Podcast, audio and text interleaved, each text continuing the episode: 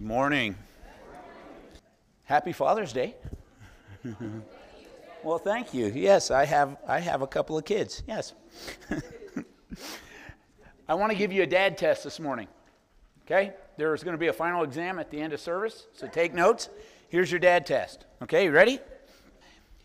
You know you're a dad if, while the checker is scanning something at the checkout counter, and it doesn't scan, and you say, I guess that's free then. You know you're a dad. You know you're a dad if you're using a stud finder, and you say, Eureka, found a stud. You know you're a dad if you tell your son your right hand, and he puts out his left, and you say, no, your other right. You know you're a dad if you're sitting on the couch sleeping, and they say something to you, and you say, no, no, I was just resting my eyes.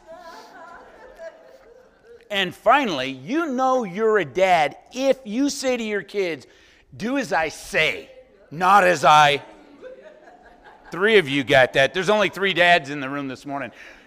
Open your Bibles with me to the Gospel of Matthew chapter nine. Since it's Father's Day, we're going to take a one-week break out of First Corinthians. So the Lord is revealed through Scripture by many, many names, and we've done studies on this before, but the one name I want to mention to you about God is the name Jehovah Shammah. Jehovah Shammah means the Lord is there.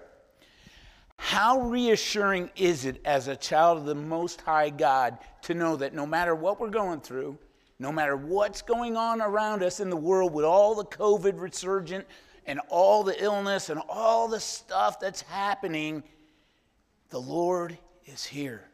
The Lord is with us. He has promised to never leave us, to never forsake us. It's so amazing to me that when you read through the Gospels, how Jesus oftentimes went out of his way to reach the unreachable. What Jesus did to reach people, especially those like me who were in bondage to sin. I, I think of the woman at the well. And you think that no good Jew would ever go to Samaria, and no good Jew would ever go to see a woman. John four three says he left Judea and departed for Galilee because he needed to go through Samaria. He needed to go through. Why did Jesus need to go through Samaria? Because he had a God appointment with this sinful woman who needed to hear that there was redemption available to meet with her. What lengths, this is the question I have for you this morning, Christian. What lengths did Jesus go through to reach you? Where did he go through? What town did he go through? What, what place did he go through to reach you? And so in the Gospel of Matthew this morning, where we are, Jesus had already performed many miracles, and then he went out of his way to cross over the Sea of Galilee, and he met this man who was demon-possessed. And he went and he cast out all the demons into this herd of swine, and then he crossed back over the Sea of Galilee. And in our passage this morning, Jesus is busy teaching the multitudes about his kingdom. And all of a sudden, some of John the Baptist's disciples come to him, and they ask, why aren't your disciples fasting like John's disciples do? Why aren't they doing what we do? We look religious and they do not. And so Jesus begins to teach them about putting new wine into old wineskins. And, and the lesson was that what you're doing is an old religious system of works, self-effort, and religion. And by the way, it can never hold the Spirit of God. If you were to use a new piece of material on an old wineskin, it would shrink over time, and then once you wash it, it would be of no use. And so he's telling them, your religious system is unfit to contain a new work of God. And so what Jesus was saying to John's disciples was, look, what you're seeing here is a work of the Holy Spirit. It's out of your control. And so Jesus is saying, the work of the Holy Spirit will endure forever. It's not like your old religion. So if you have your sermon notes there in your bulletin, Roman numeral one, a ruler's desperate worship. If your Bibles are open, Matthew chapter nine, Let's begin with verse eighteen. Matthew nine eighteen. It says, while he spoke these things to them, behold, a ruler came and worshipped him, saying, my daughter has just died, but come and lay your hand on her, and she will live. So Jesus arose and followed him, and so did his disciples. So imagine what's going on. Jesus is teaching the crowds. And right in the middle of this, all of a sudden, this ruler of the synagogue, this religious leader, this Jewish religious leader, comes to him. Now, if you read Luke eight and Mark five, they're parallel accounts of this. And in those accounts, it tells us that this guy's name was Jairus. It was Jairus, and he was a ruler of the synagogue. In fact, he was the chief ruler of the synagogue. He was the highest religious official in Capernaum at that time. So imagine the Pope sort of thing of the Jewish religion in Capernaum at that time. Luke eight forty-one says, and behold, there came a man named Jairus, and he was a ruler of the synagogue. And he fell down at Jesus' feet and begged him to come to his house. For he had only one daughter, catch this, only one daughter, and she was only twelve years old, and she was dying. His only daughter, she's twelve, she's dying. There in your notes, Jairus' name means whom God enlightens. Whom God enlightens. Now, what's so ironic about this whole story is previously in Matthew chapter eight, a centurion came to Jesus and asked Jesus to heal his servant, and Jesus marveled at this Gentile centurion's faith. He marveled at it. Also, catch this, in Luke chapter six, we're told that the leaders of the synagogue were all mad at Jesus. Why? Because he healed on the Sabbath day. All the leaders of the synagogue were mad at Jesus for healing on the Sabbath day. So they're mad that Jesus didn't do things their way, according to their religion. And so this man Jairus was one of those rulers who were mad, who was mad at Jesus for healing on the Sabbath day. But now, his daughter is dying. And he's a desperate man, and he does not care what anybody else thinks. And he comes to Jesus and says, please come. My daughter's dying, but if you'll just put your hands on her, she'll be okay. There in your notes, when religion or life fails us to the point that we can no longer handle it, it should compel us to be desperate and go to Jesus. Again, Luke eight forty-eight tells us that this is Jairus' only daughter, and she's twelve, and she's dying. And, and you see, desperation can take away some of those preconceived ideas. Desperation can make us do things that we would never normally do. No matter what your religion thinks, if you know something that will work and you're desperate, have you ever been that desperate when your only answer is Jesus? I, even if it, it won't work, it can't work. But God, it just won't work. But I'm going to go to God anyway. So Jairus puts away his worthless religion for just a moment. And I want you to notice the first thing that he does. First thing that he does is he comes, falls at his feet, and he worships. He worships. There's a great lesson for us. When times are tough, when things are happening in your life, yes, God will answer our prayer. Oh, God, I need you. Oh, he'll answer those. But what a great lesson. Go to him and worship. God, you are the God who holds the future. You are the God who knows the outcome of this, and you are the God who can change the future. I worship you. In the midst of this storm, I worship you. And so Jairus comes to the end of himself. He's got no power to fix this situation. He has no way. He's so desperate. But he remembered, I saw Jesus heal that guy in the synagogue. And if Jesus could do it then, Jesus could do it now. Let's go to the only one who can. My only daughter, she's twelve, she's dying. I need you. Jairus was fool enough to believe that Jesus could raise her back from the dead. And, and here's another good lesson for us. By remembering those things that have happened to us in the past and how Jesus showed up against all odds, by remembering that, then we can trust him for now. There in your notes, notice Jesus' response in verse nineteen. He rose up and followed Jairus to his house because, catch this, Jesus is attracted to human weakness. He's attracted to weakness. Can you believe that? That's so hard to believe that Jesus is attracted to weakness. I would think that strong strength and money and power is, a, is attractive, right? Not weakness. But in God's economy, human weakness is attractive. Why? Because you've got to the end of yourself. And you're finally in a place where God can move. You're finally taking your hands off the situation and I surrender all. The Apostle Paul in Second Corinthians twelve said this, "Unless I should be exalted above measure by the abundance of the revelations, a thorn in the flesh was given to me, a messenger of Satan to buffet me, lest I should be exalted above measure. Concerning this thing," listen to what Paul says, "I pled with the Lord three times that it might depart from me. And he said to me, my grace is sufficient for you, for my strength is made perfect in your weakness." God, take this thing from me. Take this thing from me. I need you to take this thing from me. God's attracted to weakness. You're finally at the end of yourself.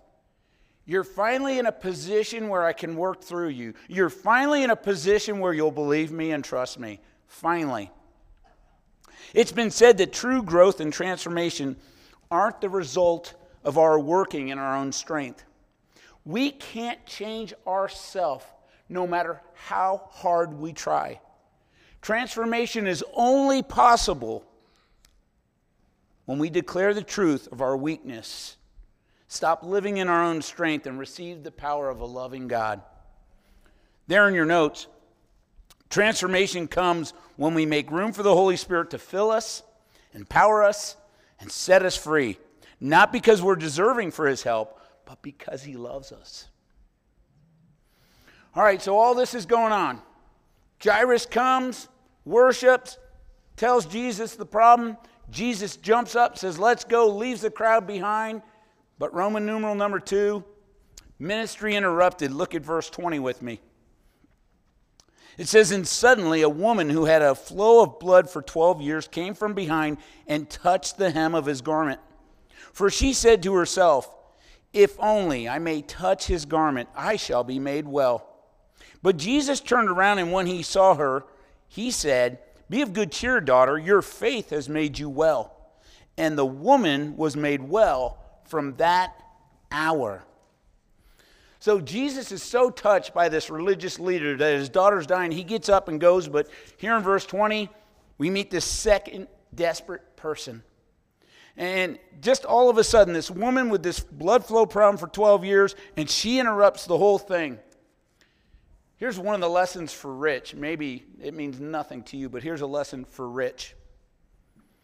Jesus was so busy doing ministry, but he was not too busy to notice the needs around him. I'll tell you a secret about me. I can walk right by you with your arm hanging off and you bleeding to death sometimes. I get so focused on the task, and it's not that I mean to, and it's not that I'm ignoring you. I have twenty thousand things going on in this brain of mine, and I'll walk right by you, but not Jesus, right? He sees this need, and he says, "Hey, it can wait." Remember, this is the God who knows the future, right? This is the God who says, "I'm going to heal the daughter, but I'm going to heal this daughter first." So let's talk about some differences of these two people. Think about this. Jairus had experienced twelve years of joy from his daughter. twelve years earlier, his daughter's born. What a day of celebration. Love, here she is. Isn't it great? This woman had experienced twelve years of suffering. twelve years earlier, her blood flow began and life became miserable. Now, it's miserable enough with the physical ailment, but in their culture, according to the Mosaic law in Leviticus fifteen twenty-five, if a woman has a blood flow problem above the ordinary, she becomes unclean and she can't be in contact with anyone. Her family, her husband, her neighbors, no one. She can't be around them. There in your notes, in the Jewish custom, a husband could have divorced her for the blood flow problem. So basically, the law has cut her off from life. In fact, the religious leaders of that day would tell her that God was mad at her. That's why she was having this problem. Have you ever had someone tell you that? A physical ailment is because of sin, or God's mad at you or hates you? I had a pastor tell my niece in the wheelchair because she couldn't get up and walk that it was either her sin or her parents' sin that caused that. And I want to tell you what, I wanted to get religious with them and put hands on them right there and then. Luke eight forty-three, now a woman having a blood flow for twelve years who spent, catch this, all her livelihood on physicians and could not be healed. So this woman, money, medicine, nothing else, nothing can heal this woman. She spent everything trying to get healed, and she's desperate. And she hears about this Jesus guy, right? I heard of this Jesus guy, and there he is. If I could just run up and just touch him. Jesus is so powerful. If I could just touch the hem of his robe and do it, you know, without anyone knowing, I'll be healed. You see, faith is the only currency in God's economy. And before we get all esoteric about faith, faith is not a force. Faith is trusting and believing what God has said. And she has witnessed this. She has witnessed healings and miracles. And, you know, the, the demons have to run. The wind is stilled. The waves are stilled. At the name of Jesus, the power of Jesus. And by the way, here he is. Alistair Begg said this, faith in Jesus Christ is acknowledging the truth of everything that God has revealed in his word, trusting in him, and receiving and resting on him alone for salvation. And again, Mark five twenty-six, she had spent all she had and was no better, but she grew worse. Have you ever tried everything that life has to offer? Everything the world has, you've tried it all, you've done it all, and nothing will work. And, and how many people do we see today in our world? You see during the COVID time that everyone was locked down, you see all these actors and actresses and musicians all killing themselves because they have all the money, they have all they need, but they can't find peace. They spent all they had trying to find peace, but it wouldn't work. Then in Mark five twenty-seven it says, when she heard about Jesus, she came behind him in the crowd and touched his garment. When she heard about Jesus, there's a lesson for us, I think. You see, when we see somebody in desperate need, sure, we, we can offer them money, you know, offer to mow their lawns. We could do physical things for them, but ultimately their real need is Jesus Christ. They have a need, and what their real need is Jesus Christ, and we should point them in that direction. There in your notes, the word touch is the word hoptima, which means to fasten oneself to, adhere to, or cling to. Picture this. This woman clutched his hem. Like she didn't just go by.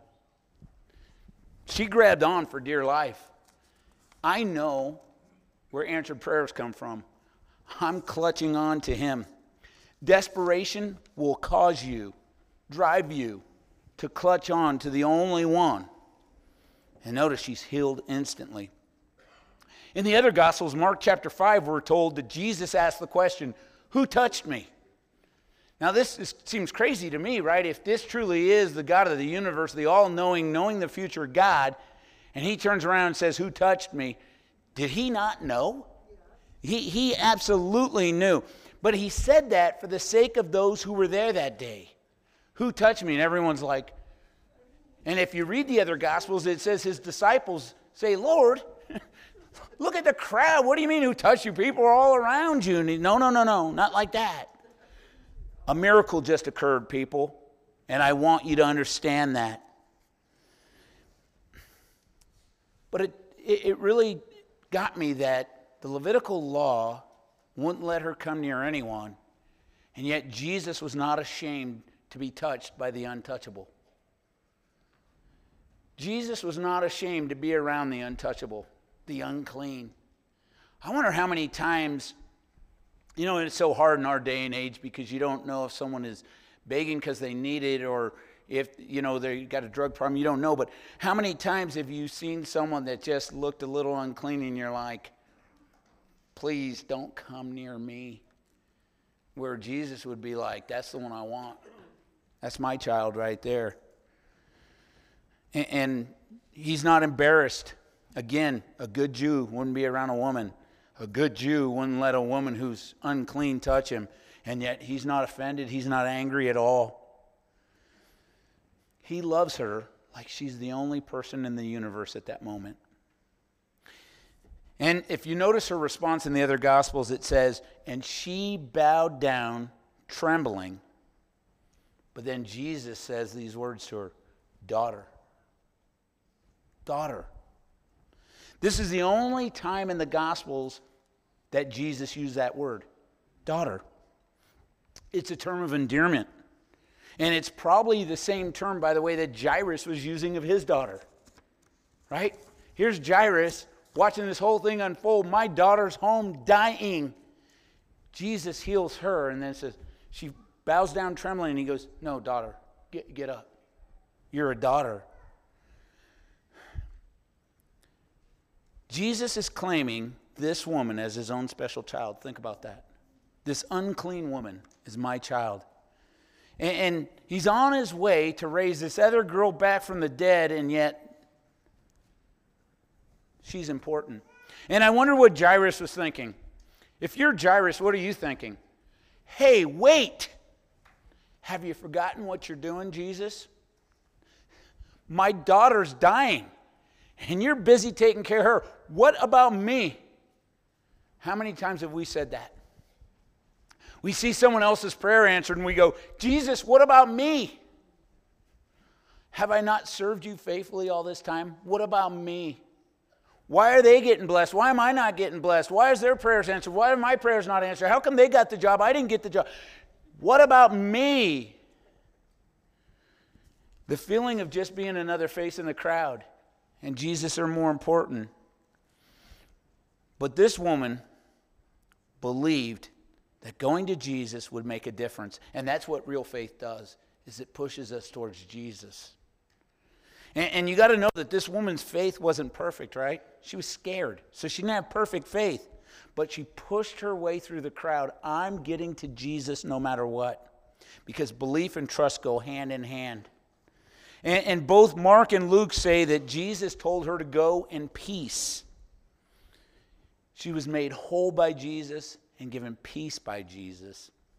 There in your notes, you can spend all your money, all of your time, and all of your peace trying to become whole. But if you don't make your way to Jesus, you'll never know true peace. Acts four twelve says, nor is there salvation in any other, for there's no other name under heaven given among men by which we must be saved. We must really believe and trust Jesus is the way. So here's this twelve-year-old story. Two desperate people, a desperate father and a desperate woman. And all of a sudden, Jesus is done with that one. Roman numeral three, interruption over.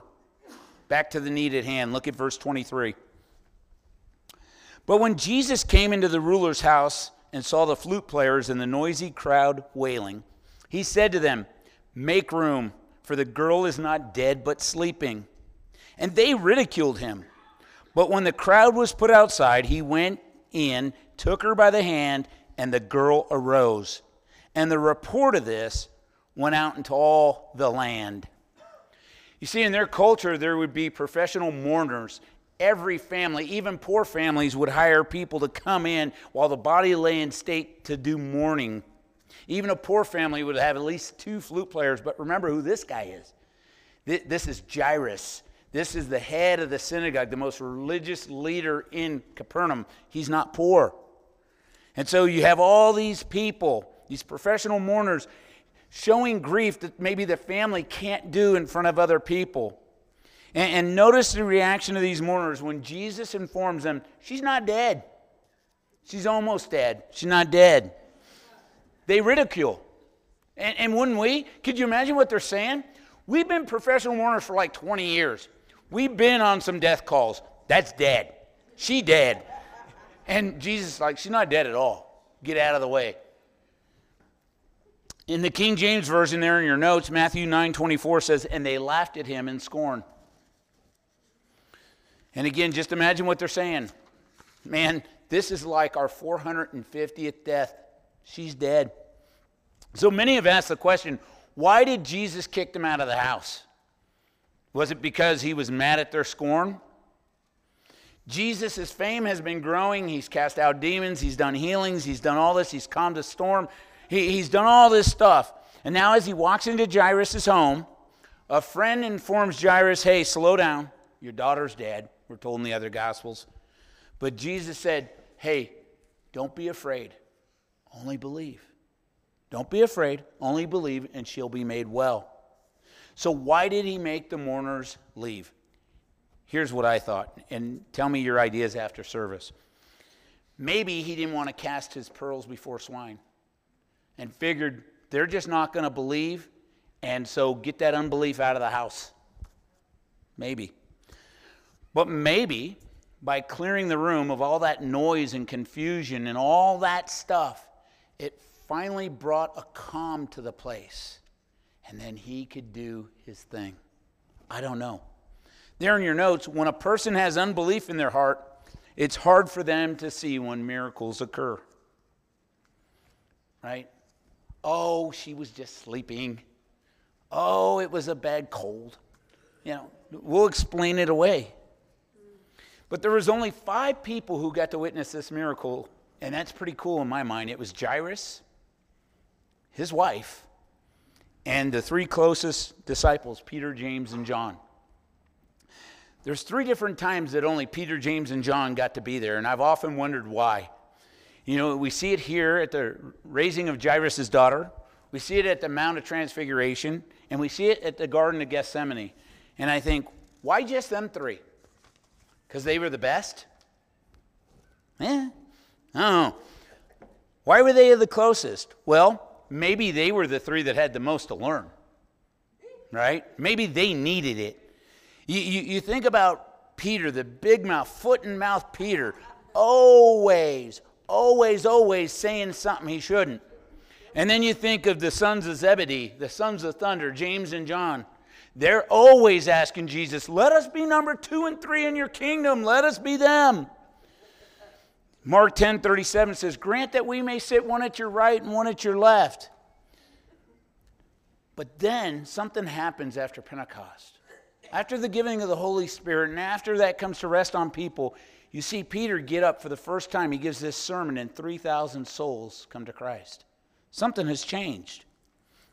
In Acts chapter nine. Peter actually raises Tabitha back to life, just like he saw Jesus do here.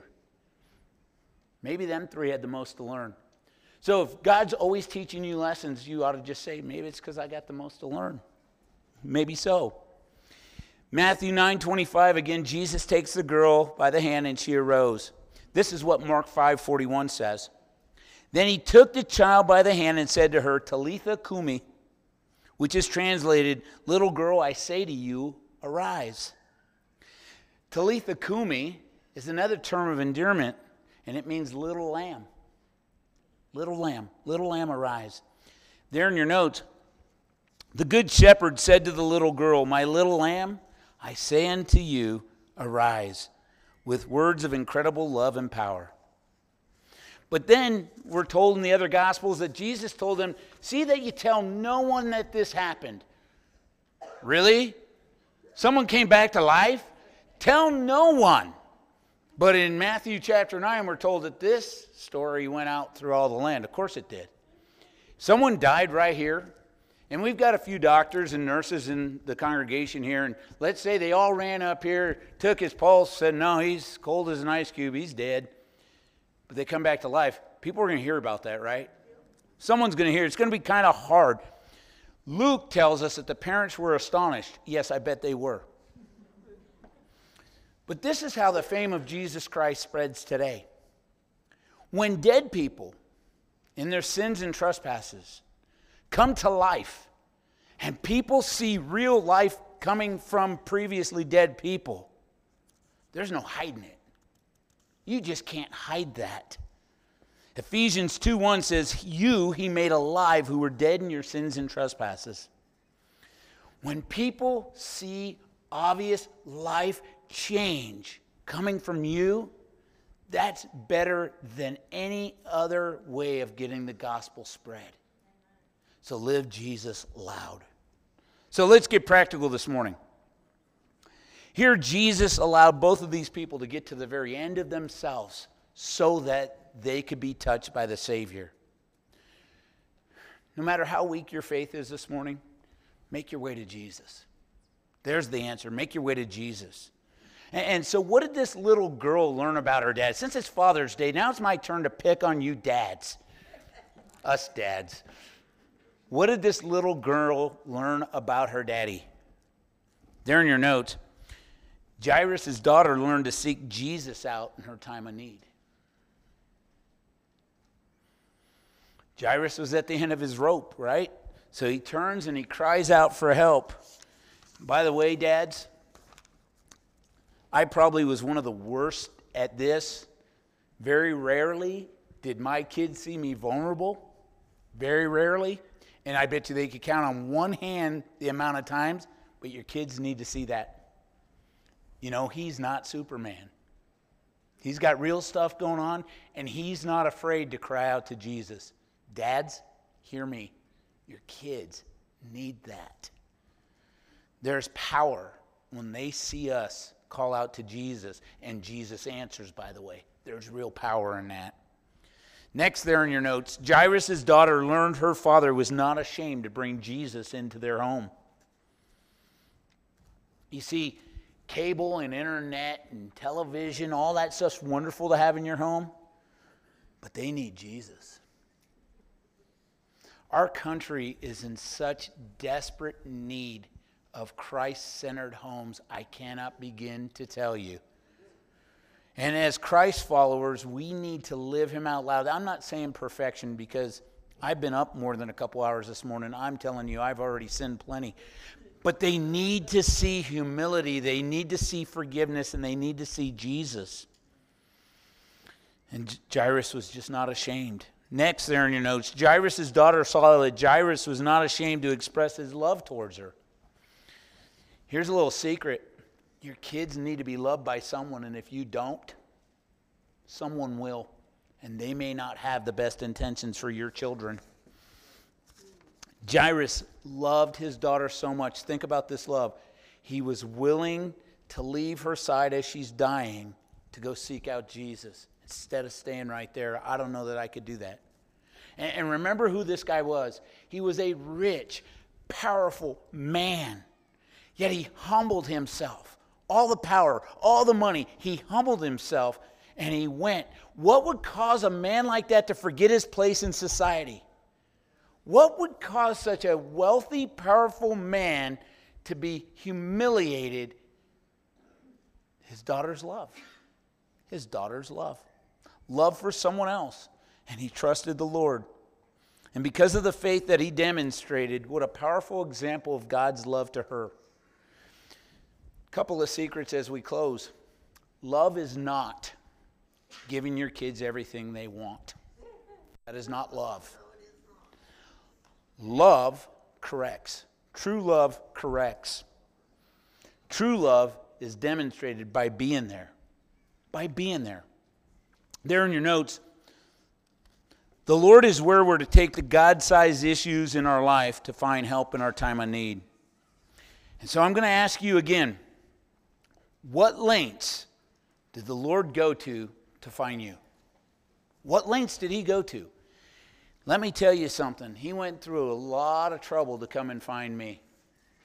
And he was willing, which is just mind-boggling. Why? But we need to call on the Lord and teach our children the same. Jesus is known as Jehovah Shammah. The Lord is there.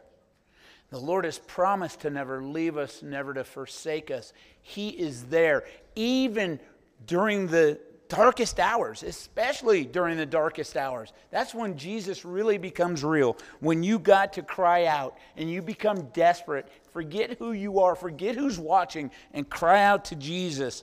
And that's the kind of faith we need to pass on to our kids. And, and you know, our Father in heaven is the best kind of love to emulate to our children. You know, like Tila was sharing about his dad, my, my dad was an awful father. He, he truly was. He was mentally ill and just an awful dad. And I remember when I first became a dad, I was thinking, how do I do this? How, how do I do this without an example? But Jesus Christ gives us the example, right? We're never going to reach that level of perfection, but in Christ, we can be the parents that our kids need. And that's the only way you're going to pass on a faith like that, is the power of the Holy Spirit. You're incapable of doing it without his power. I'm going to ask the worship team to come on back up. And, you know, every week we have people in the back who would just love to pray with you. We are real, real here. I mean, you'll come to our church more than once. You'll realize we'll make mistakes. The lights won't work. PowerPoint won't work. Something will happen. You know, we let Tilo sing. Something's going to happen, right? But we really love Jesus. And, and this morning, if you got real issues, don't keep them to yourself. Come find one of us. We'd love to pray with you. We all come from real past. We all have scars. We all have pains. We all have hurts. But we all love Jesus. And we'd love to pray with you, and we would love to encourage you that way. So if you need prayer, come see us in the back. Let's pray. Thank you for listening, and we hope that you are blessed. If you'd like to find out more info about our church or any other resources like sermon notes or things like that, you can check out our website at living faith Klamath dot com. Make sure, if you haven't already, to subscribe or like us on whatever your favorite podcast app is. You'll find us at Living Faith Fellowship Klamath Falls. Again, be blessed.